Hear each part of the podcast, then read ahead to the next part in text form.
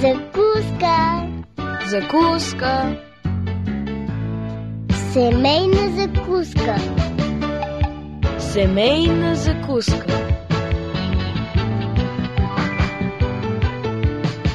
Semejna zakuska.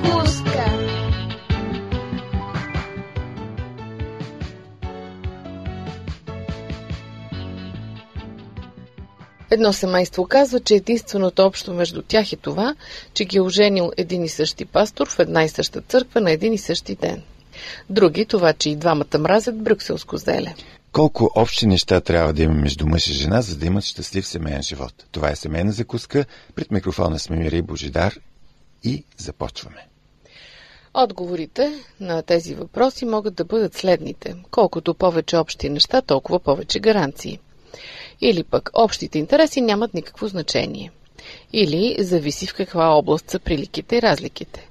Или приликите нямат значение, важни са разликите. Или пък обратното. И така нататък, и така нататък. Кое е вярното? И как да разберем, че имаме нещо общо? Ако и двамата харесваме комедии, примерно, ако и двамата мразим чалга, ако и двамата сме сини оки, ако и двамата сме вишисти, това означава ли, че имаме нещо общо? Не смените частотата, за да чуете и отговорите на тези въпроси, скъпи приятели, а на адресите ни Пощенския, Пловдив 4000, Антим 1 22, звукозаписно студио и електронния awr долна черта bg Очакваме и вие да дадете своя принос към темата.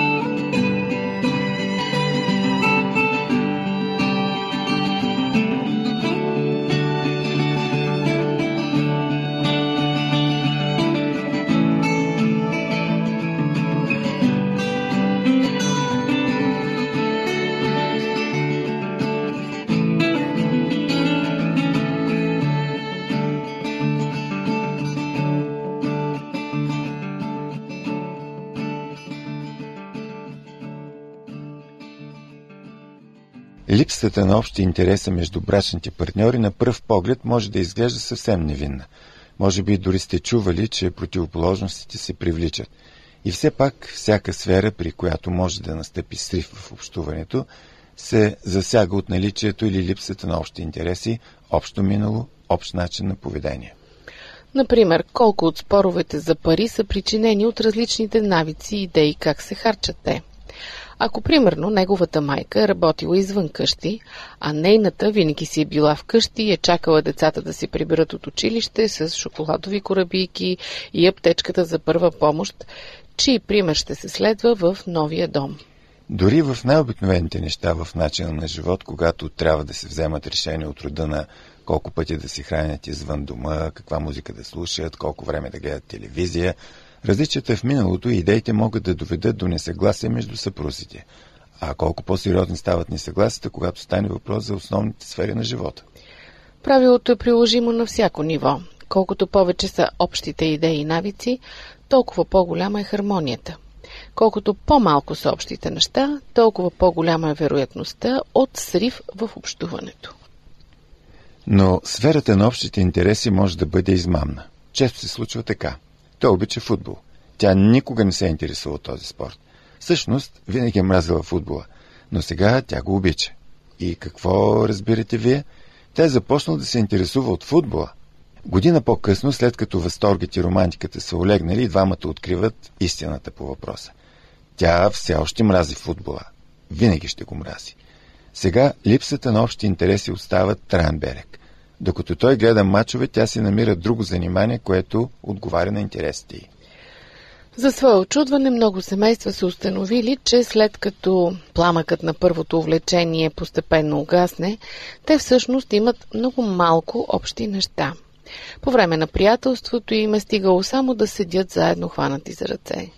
Почти няма значение къде са седнали и си държат ръцете. На футболен матч, в църквата, на концерт или пък в парка.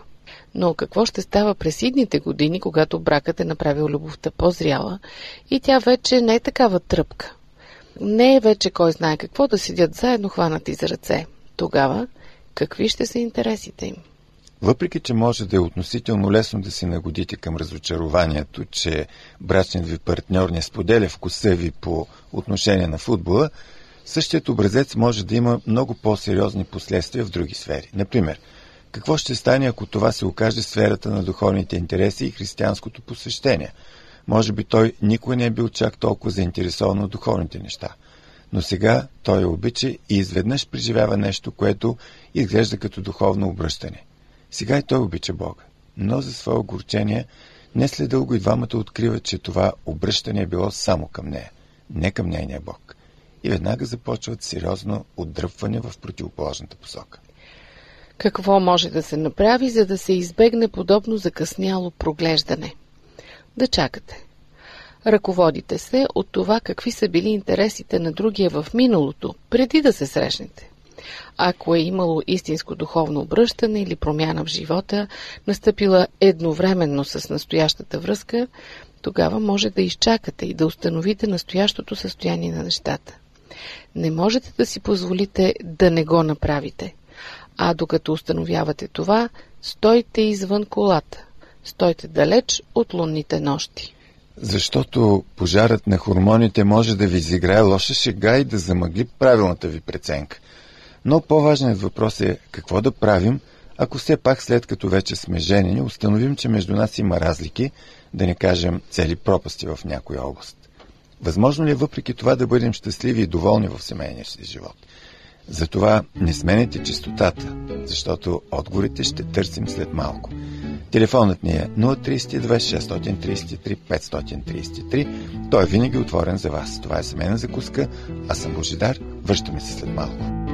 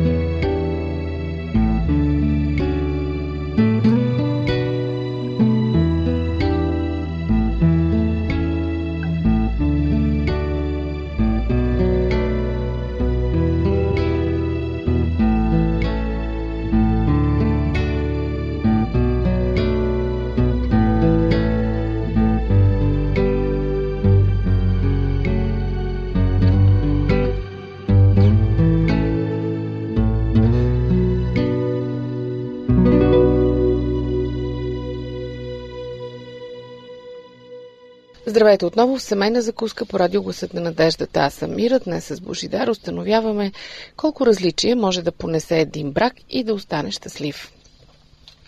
Вече казахме, че колкото и да се стараем да открием най-подходящия, различия винаги ще има. Какво може да се направи след брака? И след като липсата на общи интереси вече се е проявила. Има ли решение дори и тогава? Изглежда прекалено лесно, за да го сметнете за истинското решение, но то е да общувате. Защитата от бъдещи сривове в общуването е самото общуване. Ако имате проблеми в общуването, в която е да е сфера, говорете за това. Съзнателно отделяйте време, за да изслушвате и да бъдете изслушани. Отговорът на срива в общуването в брака е да се общува. Ако сега се замисляте за брак, трябва да си отделите време, за да поговорите за миналото си, за вкусовете си, за това, което харесвате и това, което не харесвате. Трябва да споделяте подробности от живота ви такъв, какъвто е бил преди да се срещнете. Някои смятат, че за да намерите създаден човек достатъчно общи интереси, за да бъде бракът ви успешен, трябва да отидете на психолог и да попълните най-различни тестове за съвместимост. Но и това не е много практично решение в реалния живот. Та защо да бързате да попълвате такива тестове, ако връзката ви все още е на етап обикновено познанство? Това би могло да я уби още в самото начало. От друга страна, ако вече сте се влюбили и мислите за брак, ще ви бъде ли лесно да последвате съветите от резултатите на теста, ако те показват липса на общи интереси? В началото тестуването е прекалено рано, а в края прекалено късно. Разбира се, Центърът за брачно съветване и тестуването също си имат своето място. Дори и след сватбата резултатите от подобно тестуване могат да ви помогнат за по-нататъчното общуване и разбиране не само с вашия партньор, но дори и с самия себе си. Но само по себе си това не може да ви даде най-пълния отговор. Хората, смятащи да прекарат останалата част от живота си заедно, могат да имат голяма полза от изучаването на образците, проявяващи се при някои от тези тестове и могат да използват резултатите им, докато се опитват да установят Божията воля за бъдещето си. След като двама души установят липса на общи интереси, могат да стигнат до споразумение да не отделят най-голямата част от времето си за неща, в които интересите им се разминават. Могат по-лесно да възприемат различията в интересите и мненията на другия и да си отделят време, през което всеки да е свободен да се наслаждава на това, от което се интересува.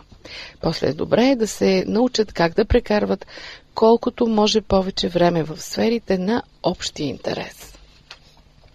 Но логично е да се стигне до заключението, че хората, женени за партньори, с които имат много общи интереси, ще прекарват най-голямата част от времето си заедно. И хората, които се женят, но имат съвсем малко общи интереси, ще прекарват съвсем малко време заедно. Просто така ще бъде. Библията също говори за необходимостта от общи интереси. В Марк 3 глава 25 стих четем И ако един дом се раздели против себе си, не може да устои. Ебрахам Линкълн прилага този текст за Американската гражданска война. Но този принцип е приложим независимо дали говорите за народи или за отделни семейства, за власти или за сили. Всеки дом, разделен против себе си, не може да устои. Когато разделението по отношение на общите интереси е много голямо, вероятността думът да устои е твърде малка. Но Бог със сигурност е по-велик от всеки компютър, тест или човешка мъдрост в опита се да реши кой да бъде бъдещият ви брачен партньор. Ако му поверите търсенето, той ще е в състояние да ви съчетая не само с човека, с когото да имате достатъчно общи неща, за да изградите трайна връзка, но и с човека, когато истински да обичате. Бог е готов да даде допълнителна мъдрост и благодат на тези, които вече са женени, които се стремят да разберат как най-пълноценно да прекарат времето си заедно. Бракът включва работа. Женените открили ли са вече това? Общуването включва работа. И ако хората работиха така усърдно, както са работили преди брака, щяхме да имаме много повече щастливи семейства. Така е.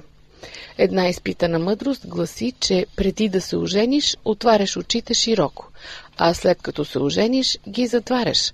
Лошото е, че ние май предпочитаме да правим обратното. Сигурно не сте забравили, скъпи приятели, че Библията често използва иллюстрацията на отношенията в семейството, за да представи отношенията ни с Бог. Нека сега се опитаме да пренесем идеята за приликите и разликите от хоризонталата към вертикалата. Преди това обаче ви припомням, че освен на къси вълни можете да ни слушате и в интернет в нашия сайт awr.org или чрез линковете във Facebook. Там сме като Адвентно радио България на Кирилица. Семейна закуска не е свършила, останете с нас до края.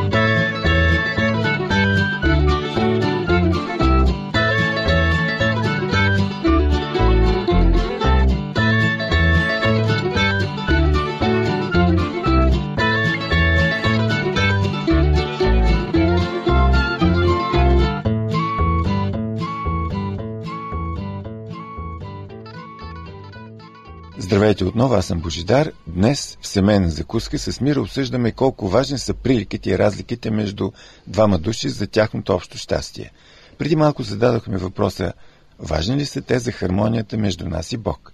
Има ли непримирими противоречия, неразрешими конфликти и несходство в характерите между нас и Него?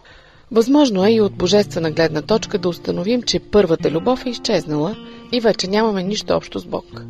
Преди грешника да дойде при Христос и да преживее чудото на новорождението, няма начин той да има нещо общо с Бог. Защото купнежът на плътта е враждебен на Бога, четем в Римляни 8 глава, понеже не се покорява на Божия закон, нито пък може. Бог и грешникът нямат нищо общо. Ако Бог можеше да позволи на грешника да влезе в небето, то щеше да се превърне в място на нещастие. Факт е, че грешникът е изгонен от небето, е доказателство за Божията любов, защото една цяла вечност, прекарана в присъствието на Бога, би била агония за всички засегнати страни. Един проповедник изнесъл проповед на тема «Човекът, който се озова в небето по погрешка». Няколко души закъсняли, пропуснали въведителните думи. И бързо си тръгнали и започнали да разпространяват новината, че този проповедник проповядва ереси. Помислили се, че ще има хора, които ще влязат в небето по погрешка. Но проповедникът представил всъщност много хубава идея. Небето би било истинско мъчение за онзи, който няма никакви общи интереси с намиращите се там – И ако вратите се оставят отворени, той би се възползвал от първата му предоставена възможност да избяга. Друг проповедник задавал на слушателите си въпрос уловка. Колко от вас ще са щастливи, когато отидат в небето? Естествено всички дигали ръце. След това той казвал Не бързите толкова. Не ви попитах колко от вас ще са щастливи, че са успели да влязат там. А колко от вас ще са щастливи, докато са там. Подобна уловка е да предположите, че има бутон, който можете да натиснете и никога вече да не се грешавате. Бихте ли го натиснали? Има два отделни отговора на този въпрос. Първият е Бързо подайте ми бутона, а другият няма начин. Това ще ми съсипе живота. Някой път седнете и направете ревизия на най-важните неща в живота си. Направете списък от 5 или 10 важни неща, които ви дойдат на ум. Помислете колко от тях ще са на ваше разположение в небето. След това направете списък от нещата, които смятате за важни в небето и преценете на колко от тях бихте се наслаждавали. Нашите вкусови склонности няма да бъдат променени по чуден начин при завръщането на Христос. Ако установим, че днес имаме твърде малко общи неща с Бога, има вероятност да не намерим небето за комфортно място, в което с радост да прекараме вечността. Кой е центърът, фокусната точка на небето? Опитайте се да посочите някои от небесните приоритети. От Библията разбираме, че ангелите обичат да прекарват време в поклонение и общуване с Бога. Това е един от първостепенните ви интереси ли е на вас? Цялото небе работи за благото на другите. Това прави небето да е небе. Дори да имате само повърхностно разбиране за Евангелието, сигурно знаете, че спасението на изгубените на този побъркал се свят, на това малко тъмно петънце в Вселената е проект, от който се интересува цялото небе. В небето много хора ще се окажат без работа. Лекарите ще са безработни, заболекарите също вече няма да имат какво да правят. Ще се наложи и погребалните агенти да сменят професията си. Но има една професия, едно занимание, едно призвание, което ще трае вечно. А то е участие в служба на другите, в споделяне на благата вест за спасение. О, вие може да кажете, когато Исус се завърне, вече няма да има грешници, на които да предаваме евангелската вест и затова може би всички ще се интересуваме от нещо друго, например от делтапланеризъм. Може би, когато се озовем там, всички ще бъдем деца. Не можете ли да си представите как ни се усмихват ангелите, докато си играем на гоненица по стъкленото море през първите няколко дни? Но един ден при нас се приближава нашият ангел и пита Искаш ли да отидем на едно пътешествие? О, разбира се, къде ще ходим? Има една малка планета от външната страна на Вселената, която иска да чуе от първа ръка историята за това, какво означава да бъдеш избавен от света на греха. Да тръгваме, възкликвате вие. Само ме изчакай да се приготвя. Е, няма какво да се приготвяш. Е, да си взема довиждане с приятелите си. Е, може и да им кажеш къде отиваш, но няма нужда от, сбогуване, защото те всички ще са тук, когато се върнеш. Всъщност те винаги ще бъдат тук.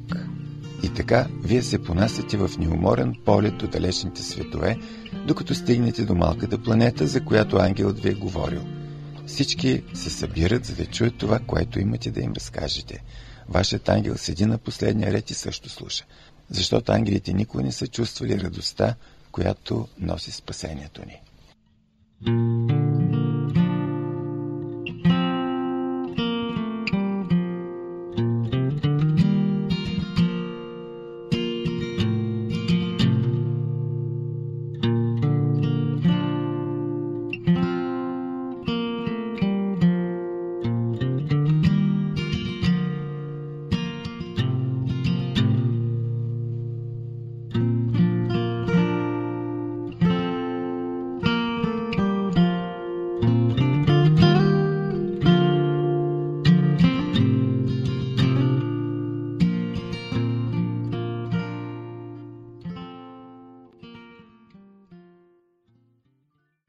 Оставяме ви с тази прекрасна картина мечта, скъпи приятели. Дано да се видим там. Дочуване до следващата среда.